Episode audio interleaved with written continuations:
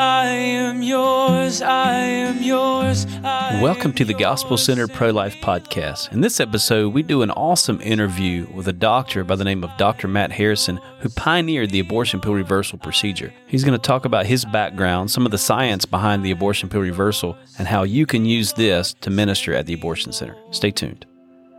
I felt your passion, touched your heart. Welcome to the Gospel Centered Pro Life Podcast. Appreciate you guys joining us. And as always, we appreciate if you guys would share this podcast, if you would leave us a review, because we need reviews. We need some positive reviews. We've got a lot of negative reviews from some of our pro choice uh, opposition. That's okay. You know, we pray for them. But we want to hear what you guys think about this podcast. We want you guys to share this podcast. We s- specifically focus on people that are doing ministry on the sidewalks at abortion centers.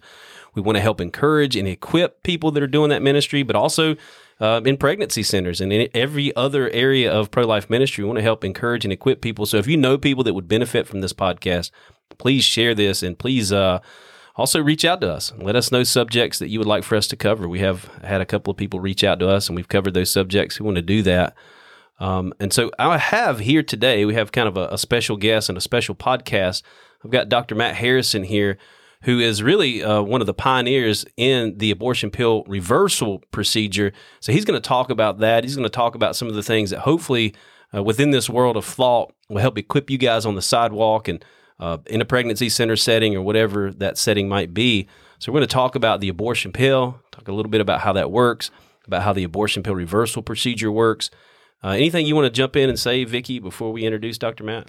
Well, just that it is a common misperception that once they have the abortion, it's done with. And that's, of course, true with surgical, but with a pill abortion, it can be reversed. And just knowing that and knowing some of the details about that, I think are really critical in our work as sidewalk counselors. So we are delighted to have Dr. Matt here. Yeah, This yeah, is we gonna be We've awesome. Known, uh, Dr. Matt for quite a few years. I don't know Yeah. how many years it's been at this point, but it's Yeah. been a while. But go ahead and give a, a little introduction of yourself, Dr. Matt, and uh, just a little bit of your background and your involvement in pro life work and things like that.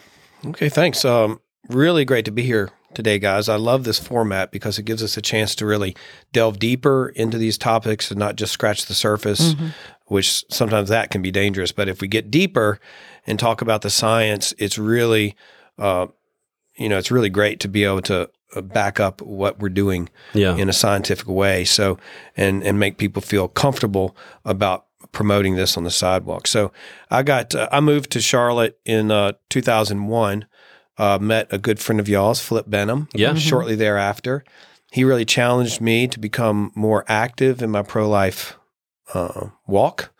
Um, I was pro life at the time, but wasn't really doing a whole lot about it other than in my practice. we had a practice that was uh, support, starting to support abortion vulnerable women, women who had come from the sidewalk. So we'd give them free prenatal care and delivery services. And uh, and then we got active with the crisis pregnancy centers close by. So um, uh, so that's kind of how I came to Charlotte. I have uh, a beautiful wife, Kathleen, who is faithful and support. I, I couldn't do even ninety percent of what I do without without her support, constant support Yeah. and backup. And uh, she and I've raised seven fantastic kids, Wow. and uh, and many of them uh, will come down uh, intermittently to the abortion clinic and pray. And um and so that was has always kind of been a part of their life as well. So um the the abortion pill reversal um ministry really just kind of came out of the blue in in 2006 Yeah. um, I was at my clinic in Concord. At the time, I was doing full range family practice medicine with obstetrics as well. And uh, I was involved in the crisis pregnancy center, and a young lady had gone to the abortion, one of the abortion centers here in Charlotte. There are three of them. And uh, she had been pressured by her boyfriend uh, to have an abortion. She really didn't want to do it. She was raised in a Christian home and uh, they didn't let her get to see hear the heartbeat Yeah. or see anything on the ultrasound but they gave her the abortion pill and uh, told her to swallow it and uh, said you know take the other pills uh, two days later to complete the abortion So she went out in the parking lot and just was, you know, completely distraught about what she had done. Right. Regretted it immediately. Uh, she couldn't make herself throw up or anything to try to get rid of the medication. So she went home and just essentially cried about it for 24 hours and then finally uh, told her mother. Now, her boyfriend had said, you know, if your parents find out that you're pregnant, they're going to kick you out. You're not going to be successful at school. You're going to have to drop out of your program. They, he kind of threatened her with all these different things. Oh yeah. But uh, her parents were were good Christian supportive parents. Immediately, they said, "We will do whatever we can to to help our grandchild." Right. Wow. and uh, they immediately, you know, recognized the personhood of that baby that she was carrying and, and supported her. So they took her to the Cabarrus uh, Crisis Pregnancy Center, Cabarrus Women's Center, Yeah. and uh, I was on the board at the time. And so they called me and said, you know, we have this young lady who's taking the abortion pill. What can we do? And I said, well, I have no idea. Go ahead and send her over. Yeah. So um, she's they sent her over, and uh, you know this is around lunchtime on uh, I guess a Thursday, I think a Thursday, and um, I really had no idea what to do. She had taken the pill about 36 hours prior to that, and uh, I, you know this is not the kind of thing they teach you how Right. to do in medical school, Yeah. how to reverse an abortion or what to do Sure. in a case like this. But you know, um, I I was raised in a family of you know a lot of people were engineers and carpenters and construction people and people who figured things out. Oh yeah. And so it's always just kind of, I think, ingrained in me to try to figure things out. Um, and so I told her, I just, I have to think about this. So I stepped out of the room and literally went into my office across the hallway, prayed about it, started thinking about the, phys- you know, looking at the physician desk reference about how the abortion pill works. And uh, we were doing fertility treatments in our office at the time to help women who had low progesterone um, and they they would have frequent miscarriages. They'd have short cycles and frequent frequent miscarriages. So we had progesterone available in the office, and my partner in the practice, Danny Holland, ha- was a certified consultant, fertility consultant uh, for for doing this what's called NAPRO technology, and um and so. You know, really, what you know, Justin Reeder likes to say that I had a God download, and that's Yeah. what it felt like. You know, it felt like a download. It felt like a light went off. I was like, you know what? RU46 pr- blocks the progesterone receptor. It starves the placenta of nutrients, of, of blood circulation, of And that's the abortion pill you're And- saying, yes, correct? and so the RU46 is kind of a, a scientific name or a research name for the abortion pill. Right. The uh, brand or the name that is commonly used is mifepristone. Mhm. And so mifepristone is the abortion pill is RE46, and that blocks the progesterone receptor. And I'd done a lot of research in protein receptor biology.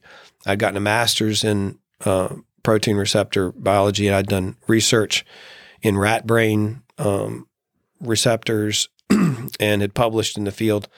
And I started thinking, you know, it just simple biology. If you have uh, the abortion pill, which is blocking the progesterone receptor, if we put in more progesterone and try to outcompete that uh, RU46, the abortion pill, then we might be able to outdo it and reactivate the, the receptor so that we can restore the blood flow to the placenta and support the baby. Yeah. Mhm. So uh, RU46 uh, is a tight binder, binds about twice as strongly as progesterone does to the to the receptor.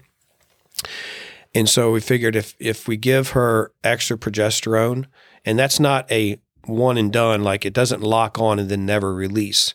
It's always in a state of flux. And so at any given time, a receptor is binding RU46 and releasing it Okay. But it's it's in a state of flux. And so if we just put in more progesterone, then there's a better chance that a good key that will turn into that lock and activate the receptor will support that pregnancy. And so I gave I explained this to her. Now progesterone has been used safely in women that are pregnant for 50 years. Yeah. Uh, no bad side effects, no scary uh, side effects, especially in the doses that we use, which are really essentially biologically identical levels Yeah. to what is is normally in a woman's system. So, in a lot of uh, OBGYN offices, they give Depo-Provera shots. These are long acting progesterone shots that are extremely high dose progesterone that stop ovulation. Yeah. They can also cause miscarriages by creating an, a, a bad environment for a, a baby that's going to implant. But the main way they work is by preventing ovulation. But these are very high doses of progesterone. And the American College of Obstetricians and Gynecologists support the use of this. Yeah.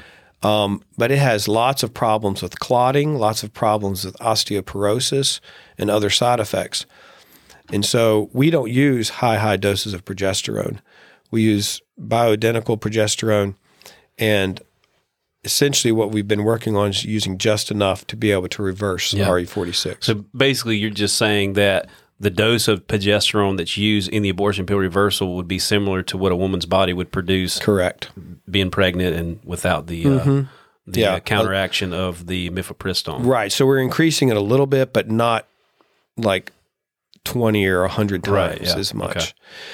So I explained this to her. I said, you know, you know, this does carry some risk because, you know, this is not uh, something that's been done before. Yeah. This is 2006.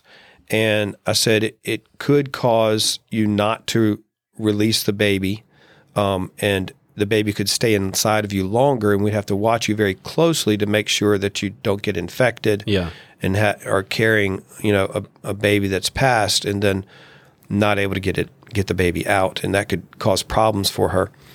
Um, and so we knew that going in. Um, and so I talked to her, and she said, "Absolutely, I want to try this. Yeah. Um, I will do whatever it takes to save my baby." And as as a physician who, who's done a lot of ER work, and and I work in critical care, and I, I do, I, I get into situations where people are dying, Yeah. actively dying.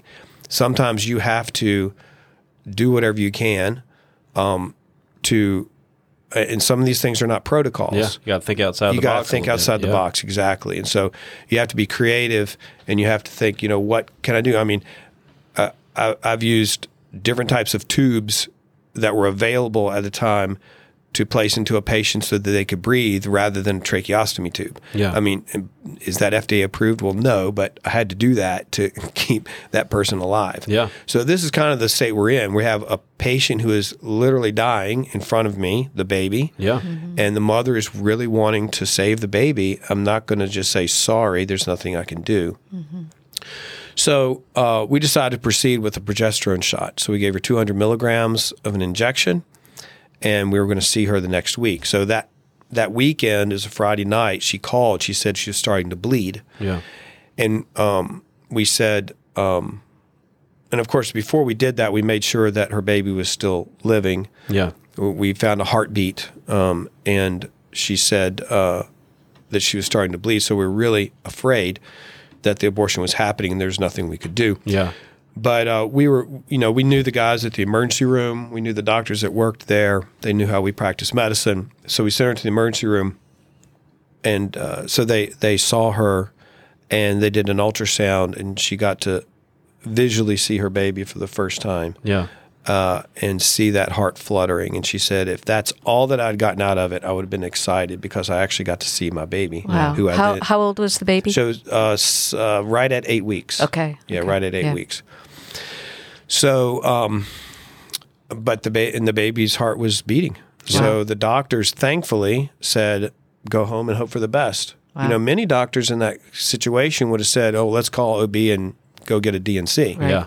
because this baby's doomed." Right. Um, but Especially knowing that she had taken the abortion pill, right? Exactly. And, you know, doctors are very afraid of liability. They're afraid, uh, you know, if a baby uh, has a bad outcome or if a baby, you know, is, you know, has something wrong that they're going to get sued Yeah. at some point. And all those risks were clearly laid out for her, like Right. Mm-hmm. the, the risk of, of course, to her, like you just talked about, but also the risk to the baby because this is unknown. This is like Didn't know. we don't know. That's right. Didn't know. So, um, so she went home and stopped bleeding. They did see what's called a, a chorionic cyst, a little hemorrhage cyst on her on her placenta, but it healed up. Um, those it, essentially, if RE46 was working, that cyst would get bigger and bigger and bigger, Yeah. and then you the placenta would separate away. Yeah. Can I ask you, does so does that cyst form because she had taken the abortion pill, or is that something that can happen at any time It can in it can happen in, in even in normal pregnancies. Okay. It can happen. Okay. Sure. Um, so she went home. She came back Monday, and uh, we checked the heartbeat. and The baby was still living, and she wasn't bleeding bleeding anymore. So Yeah. we kept giving her progesterone, 200 milligrams twice a week, uh, up until we went far into pregnancy because we didn't really know exactly how long we needed to support it back then. And so we were into the into the 20 some weeks and we were checking her progesterone levels to make sure that she was matching and being where she needed to be. Yeah. And then we were able to stop the injections. And right at 40 weeks, she had a, a beautiful little girl named Kaylee, Yeah. perfectly healthy. Placenta was healthy. Uh, and now Kaylee is, uh, she was born in 2007. So she is now, whatever the math is, uh, 13. 14. You're the doctor. You tell me. 14. She's 14 years old. Don't ask me to spell, 14. and don't ask me to do math. So w- during that whole time period, were you doing ultrasounds and looking at the development of the baby to see, Oh, yes. Mm-hmm. the- and the baby is was progressing just perfectly fine, no issues at all. No issues. Wow. No issues. Yeah. So I want to kind of, if we can, wheel it back. I think it's good for us to have a story and kind of a storyline to work with, and people to see that like this thing actually played out. And it's not the only time. This is like the first time it's happened, as far as we know. But we've seen this happen a bunch. Where mm-hmm. you know over the years, I don't know how many babies have been saved through the abortion pill reversal procedure. You know how It's over 2,000. Yeah, amazing. So this story has has played out time and time again. But let's wheel it back to just some of the basics of how the abortion pill works, just so those folks who are ministering can explain this, because there is a lot of uh, there's a lot of misunderstanding. Like I mentioned before we started recording, even talking to you know pretty seasoned pro life people, there's this conflation of the abortion pill procedure and the morning after pill. So that's one thing, and there's also this idea that the abortion pill it's just it's just one pill, but it's actually an abortion pill procedure, right? It's it's two medications. Yes. So talk a little bit about you already talked about mifepristone, but talk about kind of how the procedure works, time frames, and things like that, if you can.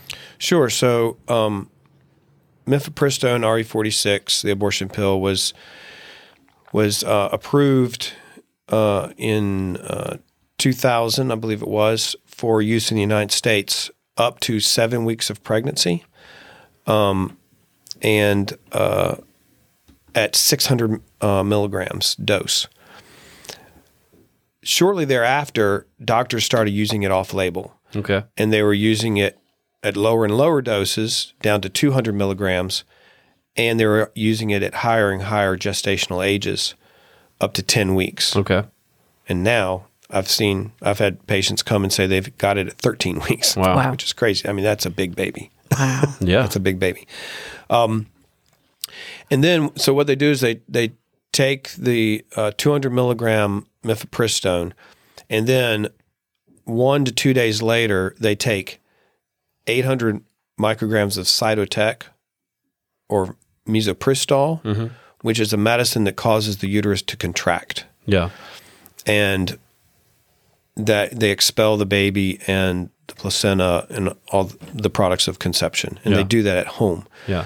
So they they watch them take the pill, then they give them the medicine to go home, or in a hotel room. Yeah. And uh, if any of y'all had seen the movie Unplanned, Yeah. you know that gave a, a pretty accurate description, or or you know, um, of how it plays out. Yeah. where how it can. It can be, you know, quite bloody um, and very distressful to the woman that's going through Yeah. this. So, um, and then and often they're left alone to go through that, which is you know which is horrible and really not good health care. Right. Yeah. um, and so uh, this is one of the problems we can talk about telemedicine. Tele Yeah, I do want to touch on that because I've been getting a lot of questions Yeah. from people about That's gonna be a FDA just approved um, the use of mifepristone like over telemed and all this. Like, what does Mm-hmm. what does that mean? I actually, you know, I've dug and, and tried to figure out what that actually means. And my understanding is it's potentially like a state by state decision, or is that like a a woman can now just call up Planned Parenthood and say, "I want the abortion pill." So maybe you could touch on that as you're kind of talking about all this. Yeah. So, I mean, we go ahead and talk about the telemedicine. I mean, telemedicine has been done um, in the past in in distributing certain medications and the way they do it, you can imagine someone up in Alaska where they don't have a doctor, but they have a clinic where a patient goes into. They might have a nurse or they might have a nurse practitioner or a physician assistant or someone like that, and they literally will have a computer sitting on a desk, and the desk will have a locked drawer. Okay. And so the doctor on the computer will interview the patient, and then they'll push a button, the drawer will open, and the medicine is dispensed to the patient. Okay. So that's kind of how the logistics work of it. In in a in a telemedicine abortion, it'd be similar to that, but they should be doing, even according to their own rules, ultrasounds. Yeah. So they'd have to have someone to do an ultrasound and to make sure that there's not an ectopic pregnancy. An Yeah. ec- ectopic pregnancy is a pregnancy that occurs outside of the womb. Sometimes that's in a tube, sometimes it's in the vagina, sometimes it's in the cervix, uh, sometimes it's in the abdomen. Yeah. It can be a bunch of different places. And if you try to give someone the abortion pill when they have an ectopic pregnancy, then that could obviously lead to their death. Yeah. If you similarly, if you reverse a pregnancy that is ectopic, that is dangerous. Yeah. And the person who has an ectopic pregnancy needs specialized care Sure. to take care of that surgical situation. Yeah. I just want to mention we did have a situation, I believe it was back in 2006 or 7 with one of the doctors here locally, Dr. Ron Virmani. I don't know if you're Yeah, aware of this, but um, he actually did that very thing, gave the abortion pill to a young lady who had an ectopic pregnancy. And our understanding is just a little investigation we've done. She, she did die. Her Mm-hmm. fallopian tube ruptured and she bled to death because of just what you're talking about. Yeah, because even if you were to, even if the baby were to die, which they typically always will in an ectopic pregnancy anyway, you still have that ectopic pregnancy there that uh, that that is a growth that has increased blood supply that can rupture Yeah. and that can get infected and the patient can die. So it's really a, essentially a surgical emergency. It needs Yeah. to be taken care of. So, um, so that's one of our big concerns with telemedicine is it's going to be marketed to people who are nowhere near a doctor Yeah. or a hospital Yeah. or a clinic. And they're going to be given abortion pills. And we've already seen in their own studies that, especially if they don't take the second part of the abortion procedure, the Cytotec, then they can have dangerous and deadly bleeding. Yeah. So you're so these doctors that are going to do telemedicine abortions are going to give mifepristone, the abortion pill, to women who are way out in the middle of nowhere with no access to surgeries or hospitals or emergency rooms, and they're counting on them to take a second the second dose that's going to increase the the contractions and expel all the products and stop the bleeding. But there, I mean, I've been practicing medicine for almost 25 years. And there are some patients who either don't know how to take medicine correctly Yeah. or lose medicine or their dog ate it or something happens, you know. And this is very dangerous procedure. I really, do- I mean, it's dangerous beyond, you know, even what they're currently doing, which Right. is dangerous enough. Well, even you introduced it saying, you know, we in a normal procedure they must do an ultrasound. They must see where that baby is. So so and you said so they would have to get to an ultrasound, but they're not, right? With telemedicine, I don't how know. how on earth is that going to be w- they have to go someplace to get the ultrasound and then they will distribute the pills or how Possibly. I, well, I know what's going to happen in real life. They're not going. Many people Exactly. will not get ultrasounds because Exactly. I already know that women get the RE46 without getting ultrasounds. Right. I mean, that happens in Charlotte. Yeah. That happens in cities. Oh Yeah. no, they never did an ultrasound. They just gave me the pill. Right. I mean, I, I hear that a lot. Yeah. So it's gonna that's gonna happen a whole lot more. Yeah. Once they're out in the middle of nowhere. Yeah. And one thing that's disturbing is you hear all these statistics about, oh well, abortion is safer than than childbirth. Mm-hmm. Right. You know these these abortions, uh, these statistics are completely warped. Um, it's interesting. I've I I work in critical care medicine, uh, emergency room medicine. In the past, I've filled out death certificates in North Carolina. Um, on the death certificate in North Carolina, there's a specific box that everyone fills out. If the woman was, if if the patient was a female, one, were they pregnant in the last year? Two, were they pregnant in the last six months? Three, were they pregnant in the last three months? Four, were they not pregnant? Five, you know, so it goes down this list. Mm-hmm. So if a woman had become pregnant and then had an abortion and then had a complication from the procedure, the only thing that it shows on the birth on the death certificate is that she had a pregnancy related death. It doesn't say that she died from an abortion. Wow. It says she died from a hemorrhage or she died from a rup- ruptured uterus or whatever. Wow. And then they have the little checkbox that says it was a pregnancy related death. And so there's really so it makes it appear actually the opposite of the Abs- truth that, that the pregnancy is what killed her, not the abortion. Absolutely. And that's why they can come out and say Right. pregnancy is more dangerous than an abortion. That's right. That's evil. That's Yeah. pure evil. Yeah. Yeah, and it's very misleading to women. It scares them into getting abortions. Right. So, um, yeah, so I foresee that happening a lot in these women who are way out in the wilderness somewhere, Right. and they're going to blame it on her being pregnant when actually it was taking mifepristone and then bleeding to death. Yeah. Yeah. Yeah. Wasn't yeah, I know that just uh, in in reading some of them? I'm trying to actually pull that information up now, but I, I can't find it on the fly. But we've gotten a hold of some of the information that they give them at the Latrobe Abortion Center right here. They give them uh, kind of like a risks sheet, fine print. If you're going to take the abortion pill, here's the fine print. And there's one sheet, and it's been a while since I read it um, from the National Abortion Federation, but it talks about the risks associated with taking the abortion pill. And one of those risks is it says one out of 500 women that take the abortion pill that go through the abortion pill procedure will require a blood transfusion. Does that sound right? That sound like, I mean, to me, that's that's that's a pretty daunting statistic. Yeah, that right? seems that seems pretty high. Yeah. Um, I'm not exactly sure where they got those uh, statistics, but of course, that's what happened in the study that they used to try to uh, refute abortion pill reversal. right. So, uh, Michael Creinin, uh, who is an abortion advocate, said that he would study abortion pill reversal. And he took 12 women, uh, gave them all the RU46 abortion pill.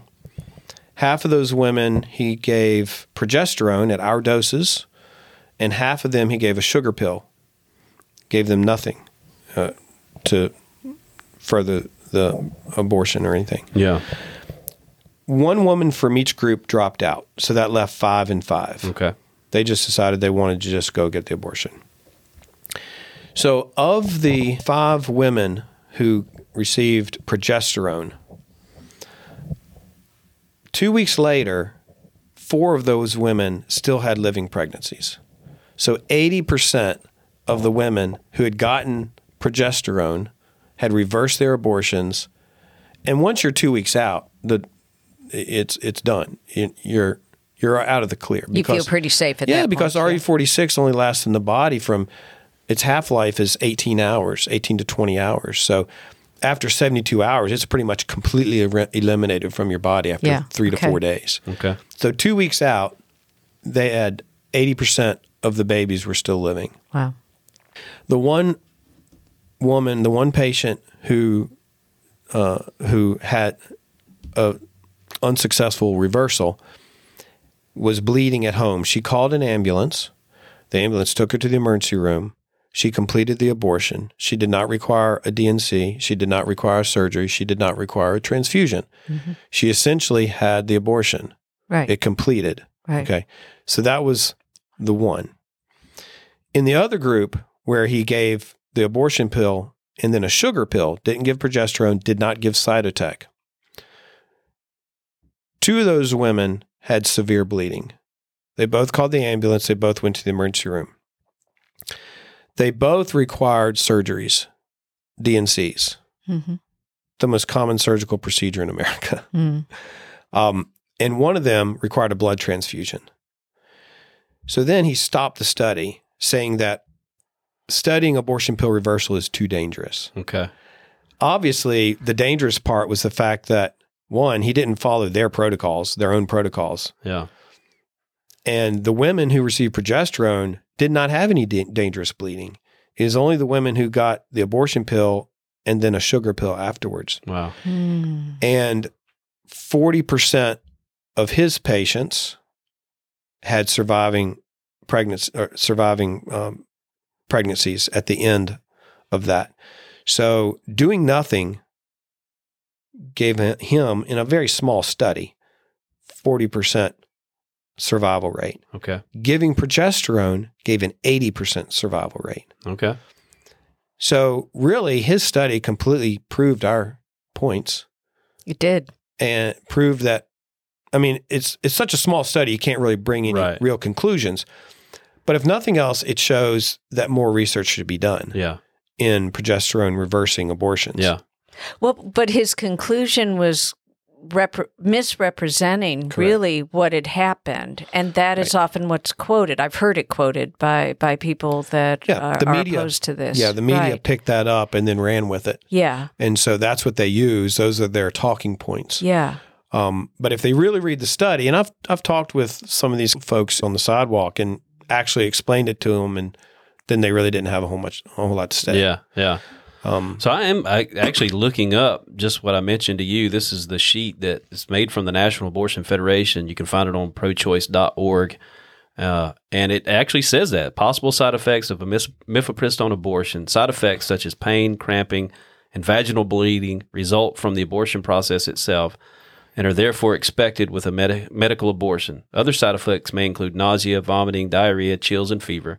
Complications are rare, but may include infection, excessive vaginal bleeding requiring transfusion, and in parentheses, it's, parentheses it says occurs in approximately one in 500 cases. so that's the National Abortion Federation. That's these pro quote pro choice people. That's what they say. you think about how many medical abortions are done each day, Yeah. and that's a lot of Yeah. transfusions. Yeah.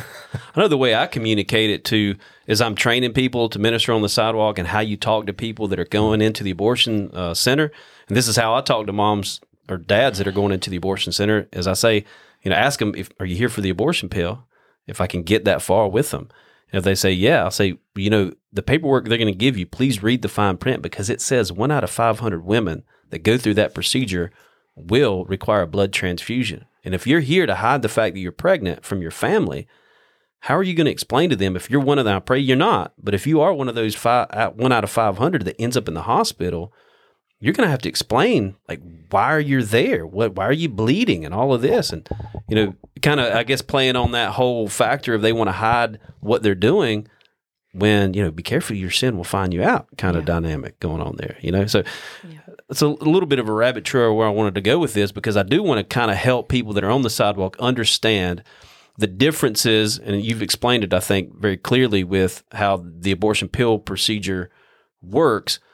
But there is again this conflation of the abortion pill and the morning after pill. So, can you just describe real quick what the differences are? I know for for you and me, it's like okay, duh. There's there's obvious mm-hmm. differences, but for some people, it's not. So, can you explain that a little bit? Yeah, so the morning after pill or Plan B, as it's called, is a high dose hormone pill that women take generally after they've had unprotected sex and are trying to avoid pregnancy. Yeah, So that's why they take that. So that is not the abortion pill.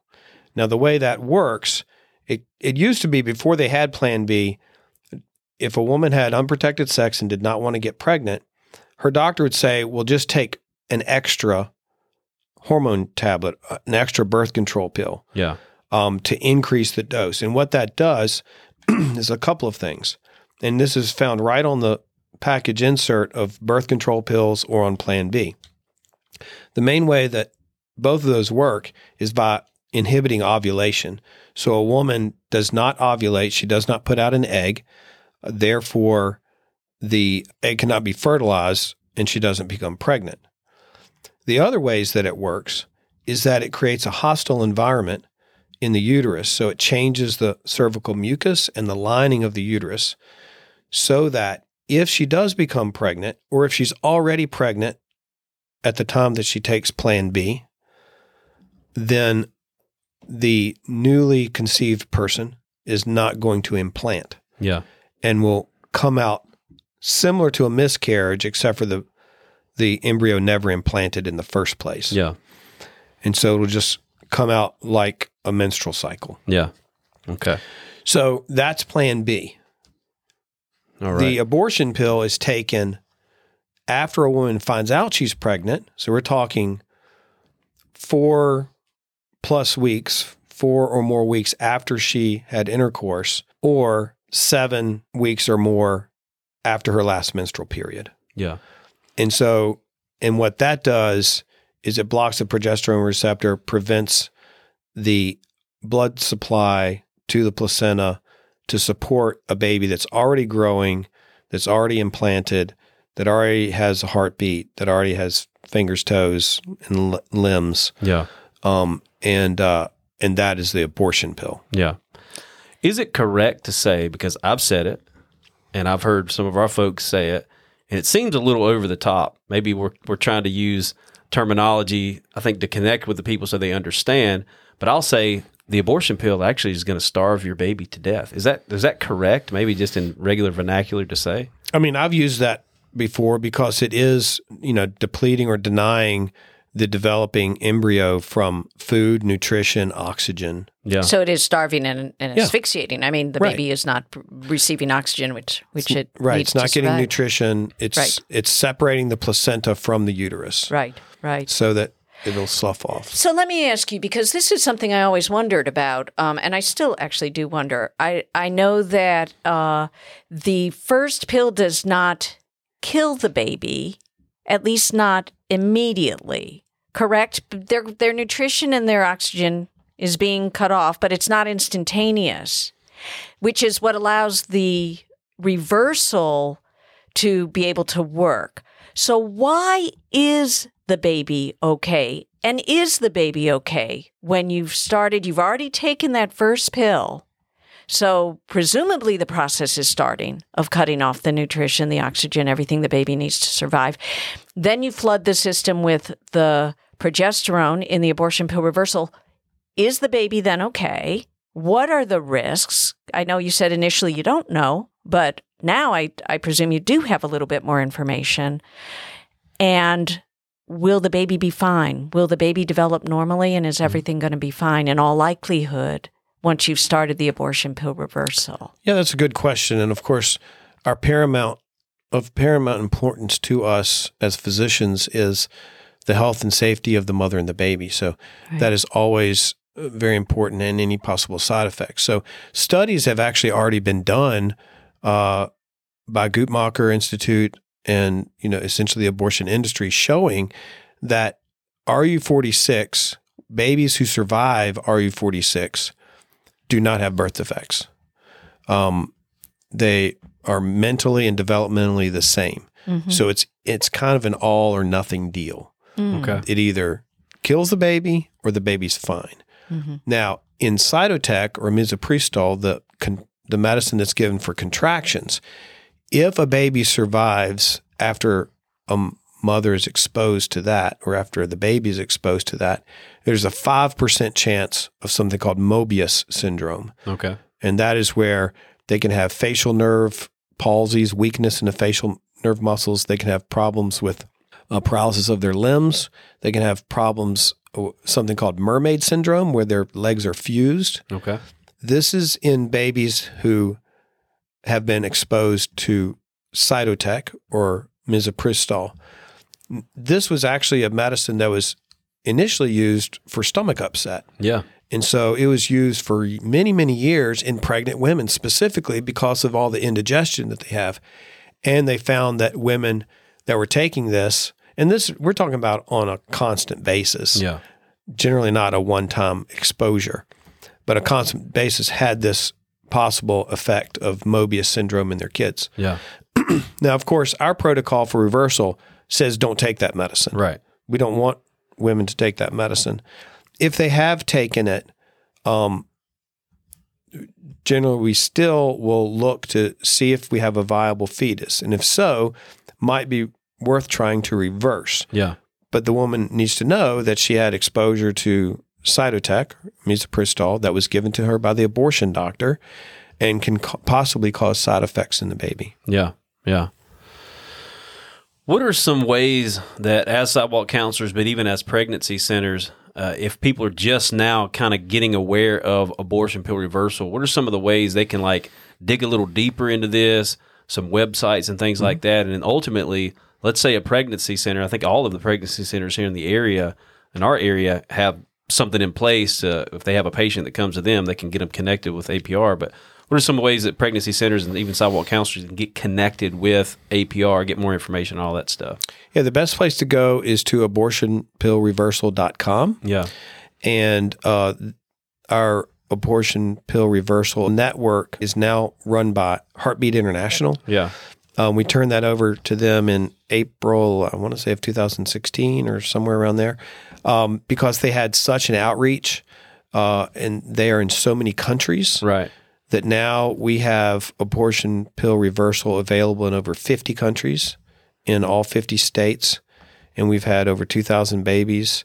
We have around 200 what we call mission critical phone calls a month Yeah. where women have taken the abortion pill and are seeking reversal. And so we we've built this network of over a thousand providers where we can get women to a, a clinic or a reversal center, hopefully within an hour. That's Yeah. what we're trying to get them Right. uh, in. So uh, abortionpillreversal.com and then the 1-800 number is, or 877 is the toll-free number, 877-558-0333.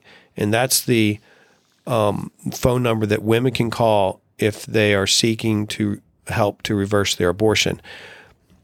If anyone calls that number, you can ask them how can I get more information, and they'll sure. direct you to the right phone number or to the website. Yeah. Um, and so we enroll providers, we enroll folks into the network. Um, we make sure that they have everything in place to be able to receive uh, a, a woman, you know, that's that needs to reverse. Um, so how how receptive is the OBGYN community at large uh, about abortion pill reversal? And and can you just go to just your regular gynecologist and say, "Hey, I I, I want to reverse this abortion." I have had some patients do that, and some have been laughed at, and some have been uh, welcomed. Yeah. Okay. So the American Academy of Pro-Life OBGYNs mm-hmm. is over 2,500 providers mm-hmm. who endorse abortion pill reversal. These are medical professionals that are experts in their field mm-hmm. and they endorse it. The American College of OBGYNs, which is a pro-choice organization mm. and loudly so, mm. um, does not support it.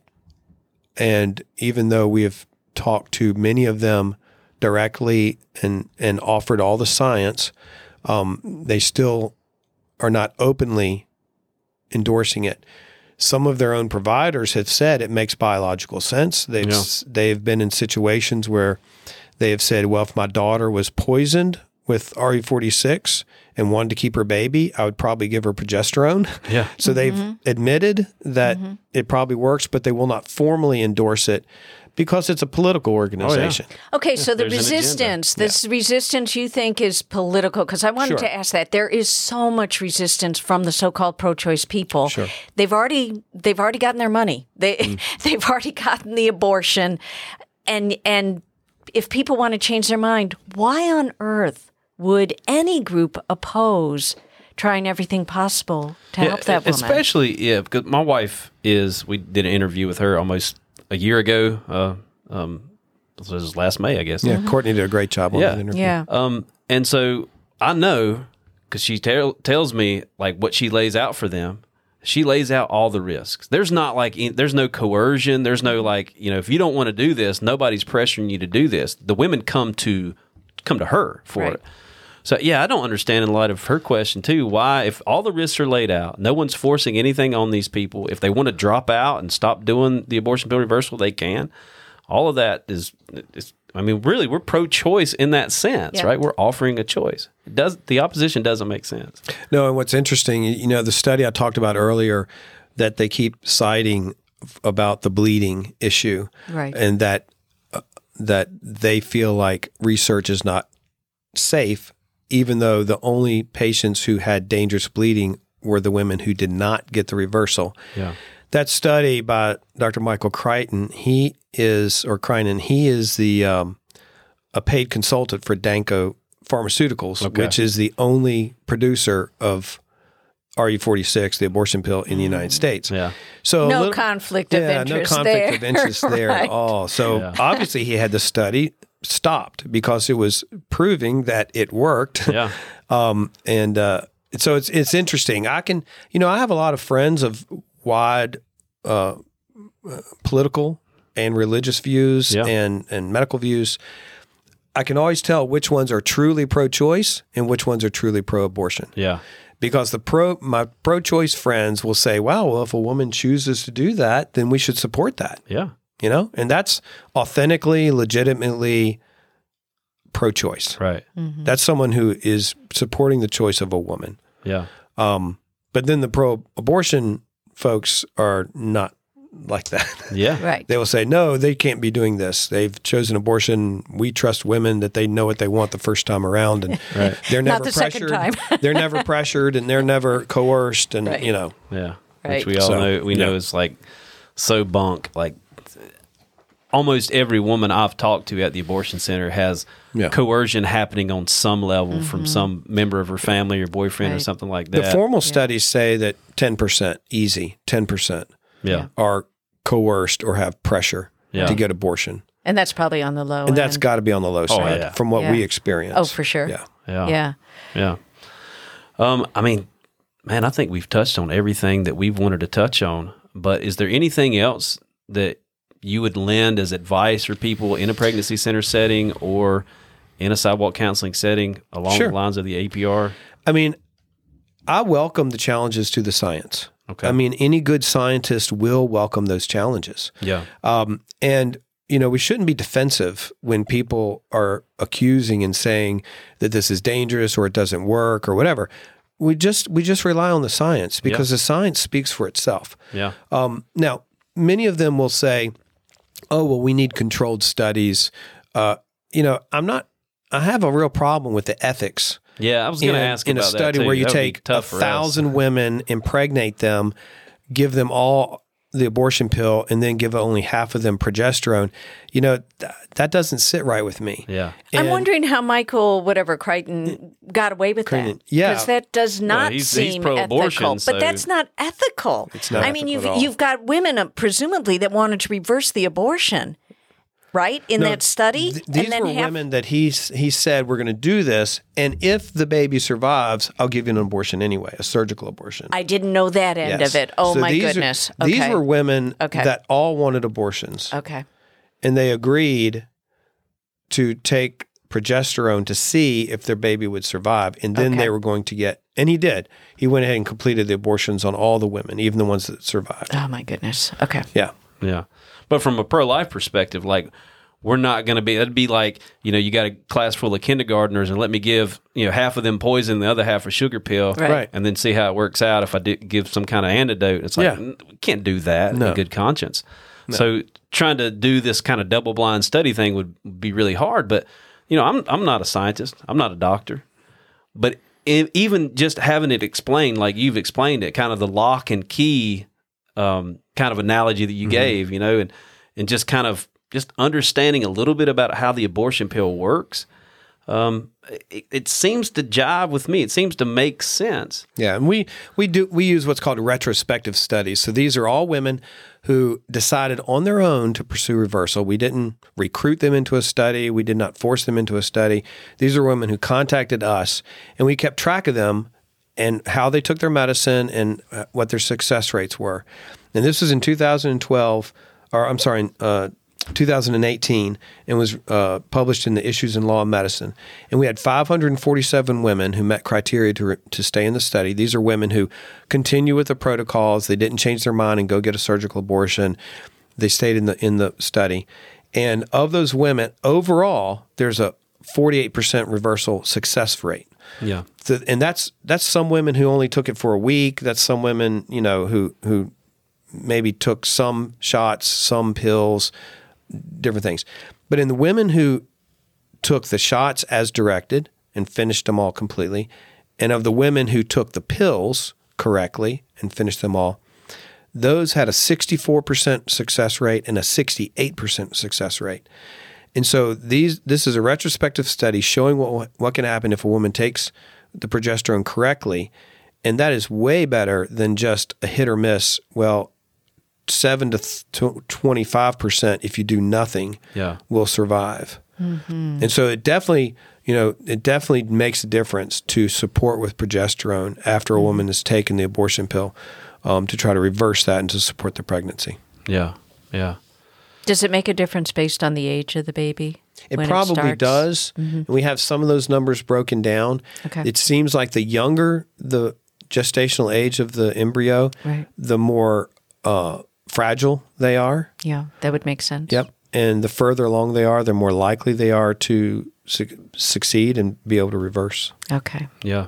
Great. Yeah, I know. Just in, I mean, my wife doesn't share specifics because of you know HIPAA stuff as far as how long people are, but she just kind of told me generally what she's observed. If they're further along, that it seems like there's a better success rate. Just kind of an anecdotal look at it. It seems to make sense that that baby's well settled in there and and able to resist the effects of the uh, mifepristone a little more the older they are. But uh, um, I know we've been blessed here locally. I know two sets of twins that were saved from abortion, and one young lady texts my wife.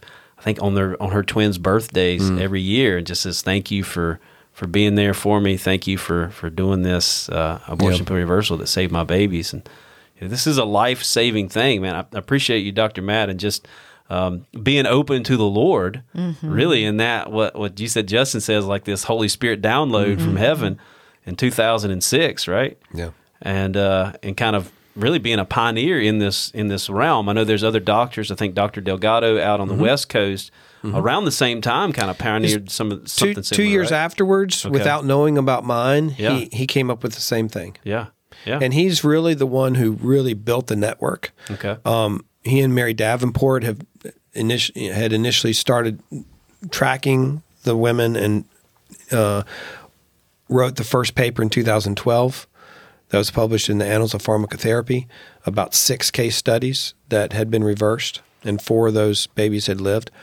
And so he is he he has something called Culture of Life Family Services okay, and um, he's a, a, fam- a physician like I am, and so, but he had the same thought that I did. It was just two years later. Yeah. and it's amazing. I think it's awesome that it happened kind of completely separate. Yeah. from from from mine. Yeah. um, that he had the same thought and kind of the same download. You know, Yeah. he's a great guy. Yeah. and he he he speaks all over. So it's great. We have a West Coast and we have an East Coast a representative. yeah, Uh, so that's really exciting. But another thing that people can do, uh, I know that a lot of crisis pregnancy centers have um, ultrasound units on the sidewalk, yeah, as do we in Charlotte. And that is a perfect opportunity to attack that abortion pill right as soon as they walk out of the door. Yeah. Because we can do an ultrasound on the mm-hmm. bus and we can deliver that first dose of progesterone before it starts doing any damage to the baby. Yeah. And so that's a really that's something that crisis pregnancy centers should look into with their medical directors.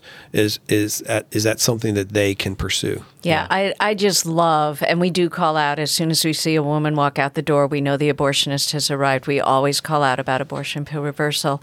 And I'll, I'll often say, God is a God of second chances, and He's giving you a second chance. And I, I love that abortion pill reversal really demonstrates that, that God is never done with us. He he does give us opportunities to overcome the horrific things that we have done in our mm-hmm. life. So I just I thank you so mm-hmm. much. You are just really a hero to so many women and to so many of us counselors out there who feel desperation as we see those women leaving and to know hey there is something we can still offer even after they've taken that pill. Yeah. and these moms are really, you know, I see them as the heroes because they are going against a lot of odds, a lot of pressure, Yeah. a lot of uncertainty. They might not have jobs, they might not have support, they might not have housing, uh, and they say, you know what, I'm going to save this baby. And even if the reversal doesn't work, they have already started the healing process That's right. of what they've done and now they've known well at least i tried to do something Yeah. to help save my baby and it really makes a huge difference in the more in the grieving process when they do lose their if they do lose their child That's right. yeah, but uh but they are my heroes and the sidewalk counselors that are out there every single day. I can't be out there every day. um, and are, are giving resources or giving hope or building relationships. That's what it's all about. Yeah. Is they're building relationships with these women who are really desperate for Yeah. for help. Yeah. Yeah. And that's what I see as as the real heroes here and, and that are able to just to point them to me and I get I get to see all the fun stuff. Yeah. Yeah. That's good. Yeah.